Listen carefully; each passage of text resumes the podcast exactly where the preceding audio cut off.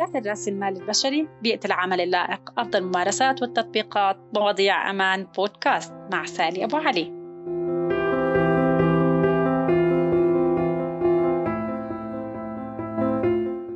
في الحلقة السابقة حكينا كيف نعمل job description كيف نعلن عن وظيفة؟ يعني كيف إذا بدنا ناس تعبي وظيفة كيف نكون مستعدين قبل ما نعلن أو نقابل الأشخاص؟ وعدكم إنه اليوم رح نحكي أو عن الحلقة القادمة إنه رح نحكي كيف نقابل المرشحين.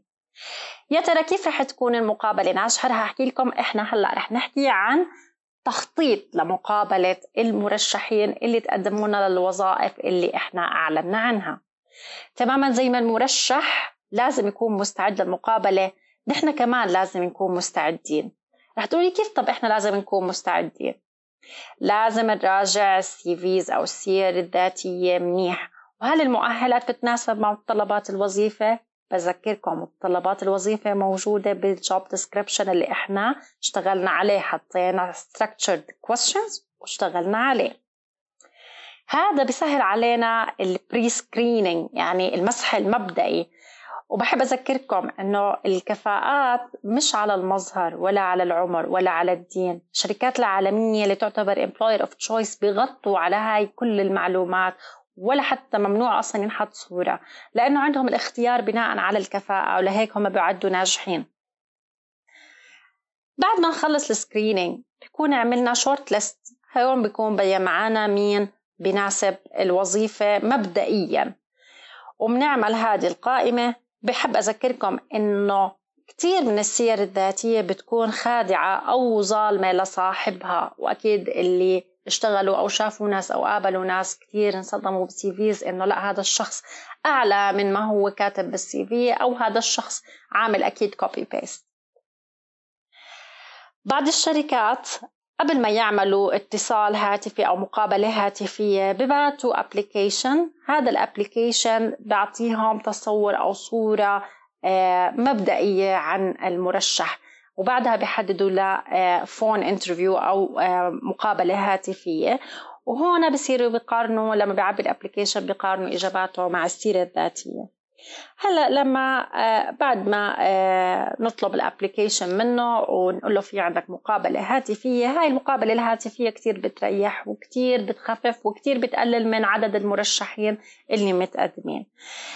بنسأله خبرته بشكل عام آه، بحكي بنشوف إذا بتناسب الوظيفة ليش قدم لهاي الوظيفة؟ الراتب المتوقع وليس الحالي برجع بعيد وليس الحالي. في دول أخرى عندها يمنع السؤال عن الراتب الحالي لأنه التوظيف على الراتب على الكفاءة وعلى ال salary scale سلم الرواتب تبعك. بس هذا بيريحنا وبضيعش وقتنا ووقت المرشح إذا كان آه، الراتب المتوقع له كتير أعلى من ال salary range أو إحنا السلم اللي إحنا حاطينه للرواتب. هلأ أحيانا ممكن يقول لك حسب آه، ال salary range تبعكم ما تشدد كثير عليه اسألوا شو هو الراتب يعني شو هو ال salary range اللي أنت بتطلع له إذا ما بده يعطيكم قديش الراتب المتوقع. وبتسألوا إذا في حال تم اختيارك إمتى بتبدأ تقدر آه، تبلش بالعمل. بتشوفوا إذا في هناك اعتبارات لوجستية آه، إحنا هلأ في عنا بالقوانين اسمه العمل المرن العمل المضغوط في أسبوع. بتشوفوا بتحكوا له إنه الوظيفة مثلا تحتاج مثلا هالقد عدد ساعات هالقد دوام ست أيام. من هذه الأمور كتير مهمة إنها تكون خلال المكالمة الهاتفية. هلأ في المكالمة الهاتفية لازم النتيجة تكون المبدئية تظهر. وإحنا لازم يكون في عنا فورم للتقييم المبدئي ببين مهارات ومعرفة المرشح. آه هذه بتغني هل هل مهاراته ومعلوماته بتغني بالمتطلب اللي إحنا موجودين طالبينه؟ هذا مبدئيا. تجنبوا إنكم تناقشوا ال salary range تبعكم. رح تقولوا لي ليش؟ طب ما هو إحنا سالناه شو ال salary range تبعه. ليه؟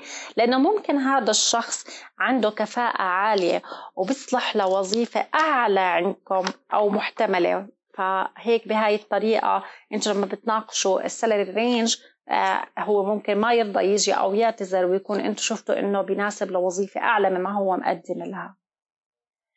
نيجي هلأ كيف نطور أسئلة أسئلة المقابلة تكون incisive. حاسمة قوية بروفيشنال آه، تستفيدوا منها. أول إشي بدكم ترجعوا كمان مرة تراجعوا السيرة الذاتية. وبتشوفوا طلب التوظيف وتقييم المقابلة الهاتفية كخطوة أولى مهمة لنبني تصور أولي كيف نبني أسئلة المقابلة. إحنا لساتنا عم منخطط planning يا جماعة. لا تنسوا إنه إحنا حكينا التوظيف الخاطئ بكلف. معلش بدكم تعطوا وقت لأي شخص يفوت على شركتكم عشان يكون اختيار صحيح. بتشوفوا إذا في أي فجوة بالتوظيف بين المناصب إذا في إنجازات مش مش ريليتد أو مش آه، مرتبطة في شغله. خلينا نعرف عنها شو هي الإنجازات. بركي عنده مهارات أخرى. وتكون أسئلتكم غير مستفزة. وبصيغة التشكيك أوعوا تكون سؤالكم فيه تشكيك آه، للشخص آه، أو عن سيفيته أو شو هو كاتب أو تهكم عليها.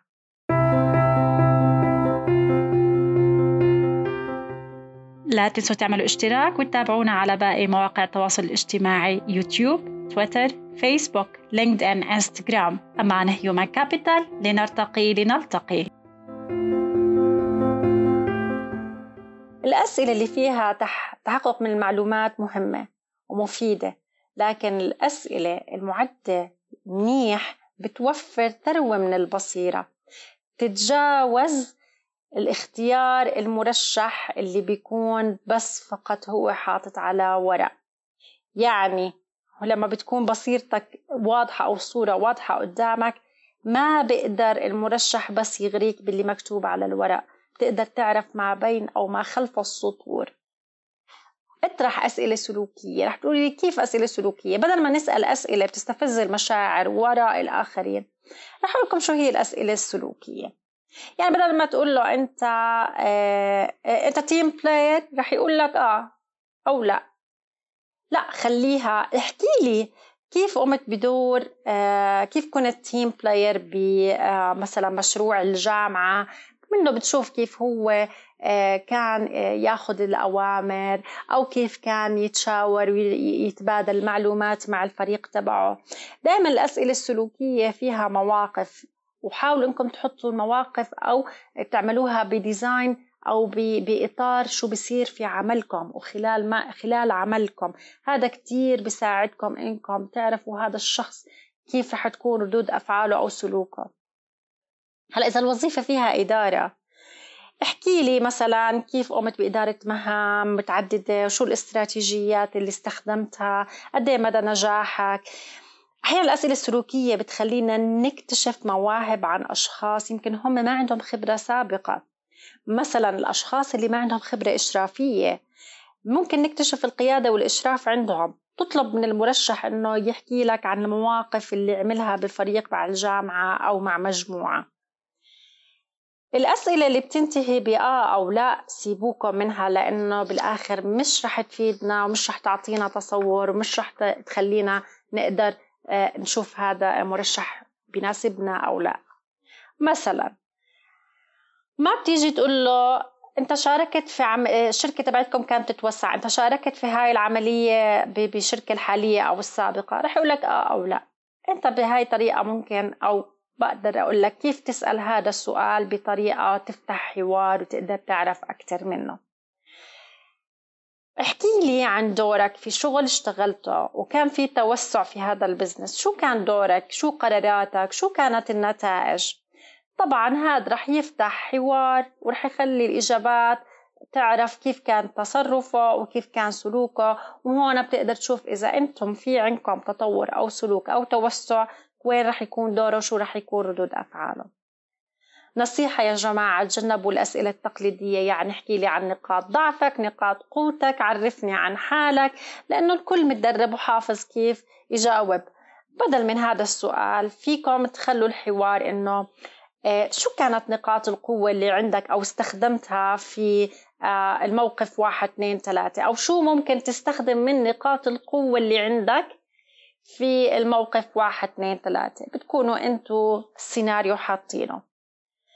صاحب العمل والمدير المباشر والمسؤول في الموارد البشرية أو التوظيف هدول أفضل أطراف بيقدروا يحطوا المحاور وأسئلة المقابلة. وبعد ما تنتهي المقابلة يقعدوا يعملوا مثل consortium أو مثل لجنة يشوفوا أنو أسئلة كانت فعالة وحصلوا منها على قدر كبير من المعلومات. بحطوها ب form أو ب system بتصير مرجعية في مقابلات لاحقة.